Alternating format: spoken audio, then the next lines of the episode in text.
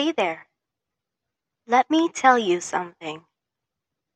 But first, look at yourself in the mirror. Don't worry. This is a safe place.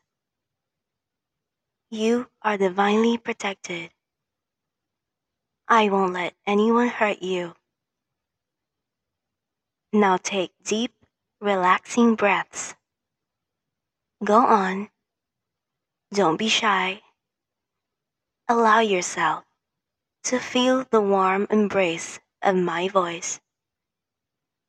You are powerful.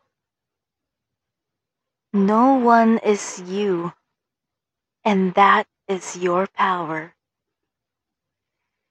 You may feel hopeless. You may stumble and fall.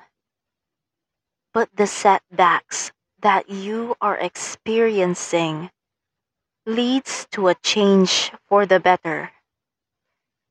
Your biggest flex is going to be this transition you are experiencing. You passed a test of the universe, and you will be rewarded for it. You are powerful. People are recognizing your power, your influence, your heart.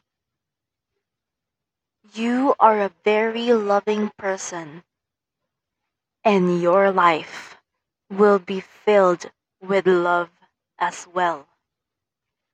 You are powerful. Don't lose sight of who you are. When you feel like you are drowning in everything with no end in sight and nowhere to turn, I promise you this. Powerful people cannot be snubbed out. Whatever it was that happened, whatever it was that forced you to take inventory of how you are treating yourself. Give it your gratitude. You made it. You survived.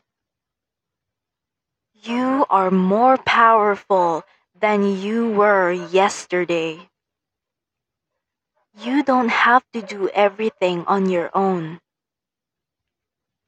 You don't have to push other people away in the name of independence.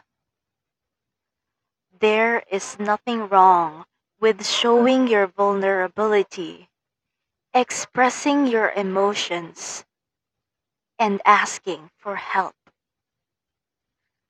Sometimes your weakest moments will make you even stronger in the long run. It's time for you to take back your power. You got this. You can do this. You are powerful. Thank you for listening to my podcast. My name is Empress. And may you always remember that even if you feel constantly pressed and withered, you will always shine again. You are scarred yet powerful, and being you will always be beautiful. Keep on fighting. You can, because you are.